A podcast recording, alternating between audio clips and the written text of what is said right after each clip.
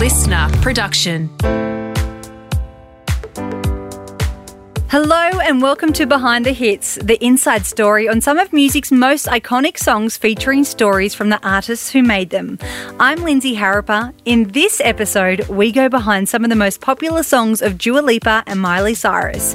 We'll hear stories of female empowerment from these two very strong and independent women who just happen to have a knack for creating music that gets stuck in your head.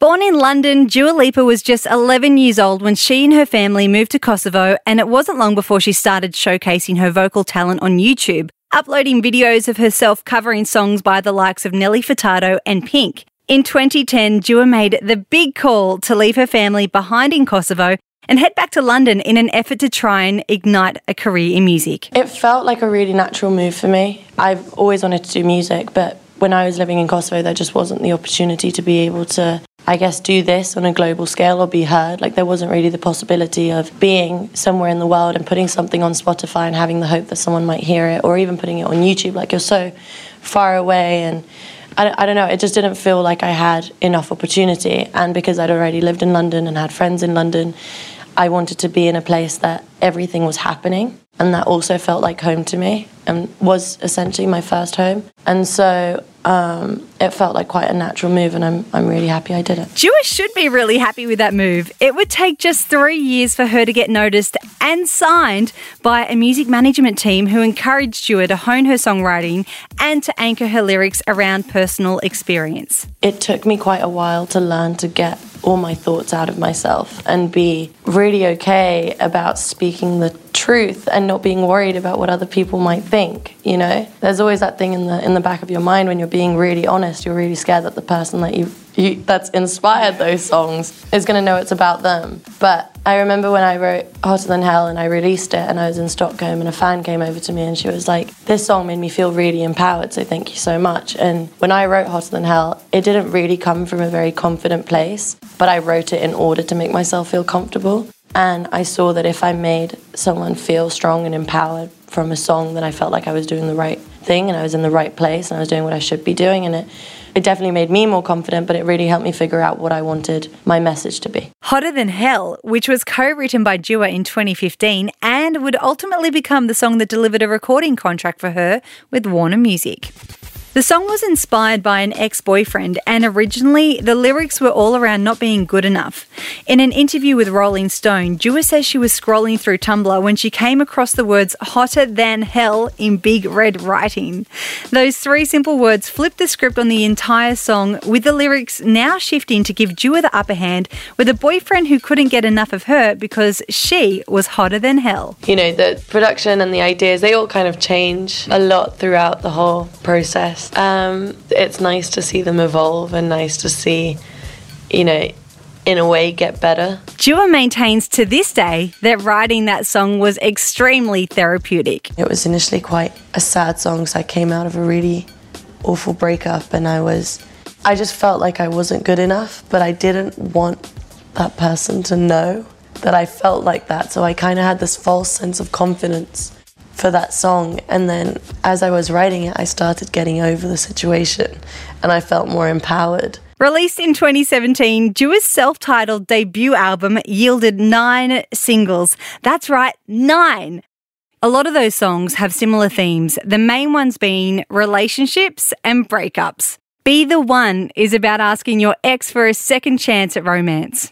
New Rules is about how to avoid getting back with your ex. An IDGAF? Well, let's just say it's a big middle finger to your ex. But as far as Dua is concerned, her songs are simply about personal experiences we all share and need to talk about. We all go through the same things in one way or another, and the most important thing is to speak to your friends and open up and not be afraid because more often than not, a lot of people can relate to your experiences. And if you're ever going through anything, the best piece of advice I could ever give is just to speak to someone close to you. The ex theme and themes of female empowerment continued for Dua in 2019 when she dropped the first single from Future Nostalgia.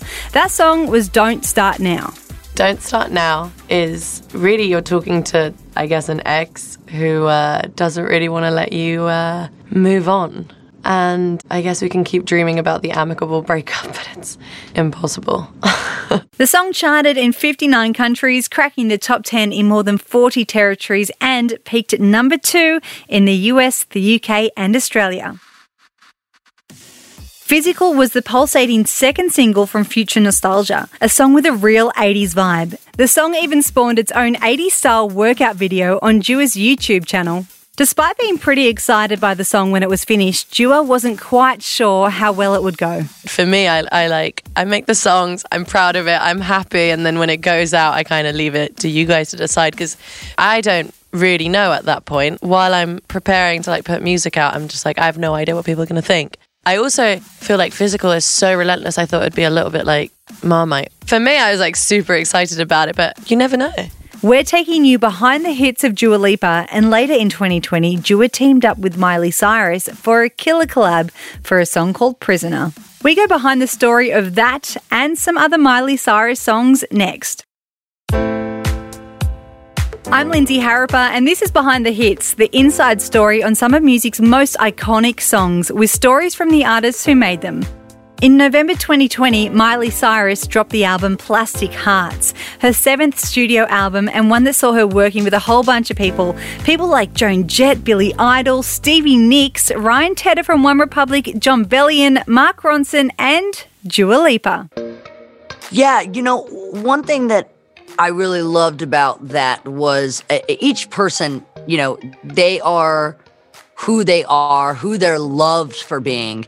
And I think that this is just a classic Dua song. You know, it's easy to make a classic Billy Idol record. You know what those are. You know, you know the Joan records, Stevie. When when you're when you're working with a new artist, that she's also kind of a chameleon. She she does so many different sounds. Um, you know, but but she's able to be herself. And and that was really important for this record. And particularly this track was that we were both honored as individuals. We have a lot of similarities but we we you know invite the differences and allow them to not be concealed but brought fully into the light. And she brings something that's something kind of polished to uh to a visual that also is very grimy in a dirty club in New York covered in blood. And she she brought something that's very pop culture about it which makes it you know kind of it's something new and she she really took this record into a whole nother to a whole nother current space Prisoner was a second single released from Miley's seventh studio album, Plastic Hearts, an album that Miley was a bit nervous about releasing.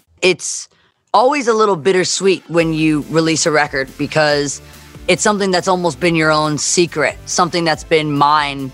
Um, and then when you release it, you know, it's always open for interpretation, to uh, for uh, opinions, and it's been really well, you know, received. I think it's been really listened to uh, at a level of depth that doesn't always happen when you release a record. I think, you know, people playing a record and people really listening to it not always the same. I think people have, have, have, really dug into the lyrics and the melodies and the sonics, and I'm just appreciative. That song was a hit in more than 40 countries, going to number one in places like Bulgaria, Croatia, Guatemala, and Malta.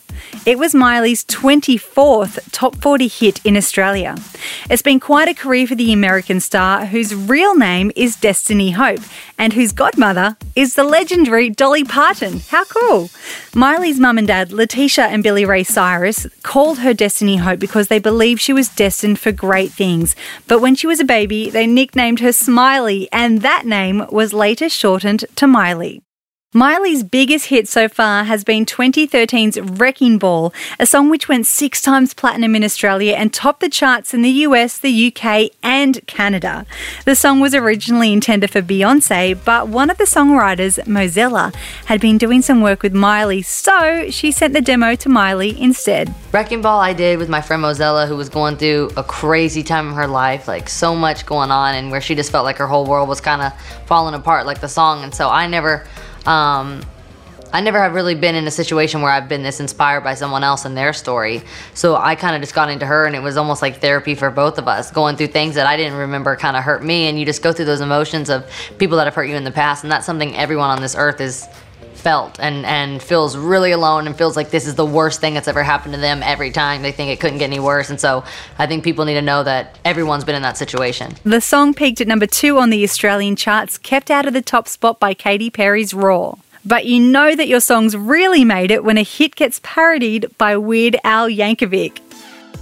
Miley scored her first top five hit in Australia when she was just 16 years old. It's a song that she can still relate to, even though that relatability to music can change as you get older. I would ask you to challenge your idea of if it actually relates to you or not, because I think the gravitational force that we feel towards music, there usually is something in there that, you know, it may not be you right now that's relating to it, but maybe a, a, a version of yourself that you were or will be. There's something in there that makes you, you know, th- I, I think every great record has that song. Um, it just kind of comes out a little farther than the rest.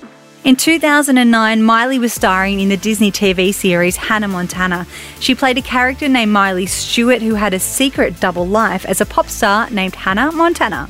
The song The Climb was featured on the soundtrack to Hannah Montana, the movie. This power ballad changed Miley's life forever, and she reckons the song connected with a lot of people because it has a lot of different meanings. The climb, I think, is so important because I've had it um, relate to so many people's lives. I mean, I think it can be about a relationship. For me, it can be um, spiritual. It can be, um, you know, getting through trying times, whether it's with, you know, health, you know, in your family, your friends, no matter what it is. It can just relate to so many different things. So for it to be able to have gone around the world the way it has and finally have a song that is, you know, purely based on positivity is really important. The Climb was originally written as an anthem for the teenage fans of Hannah Montana, but it would go on to be so much more than that, with the song being featured in stacks of motivational videos for people of all ages and also being slaughtered in karaoke bars around the world.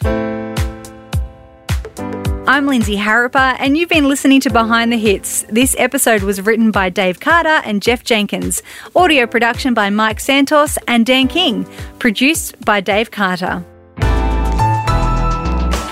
LiSTNR.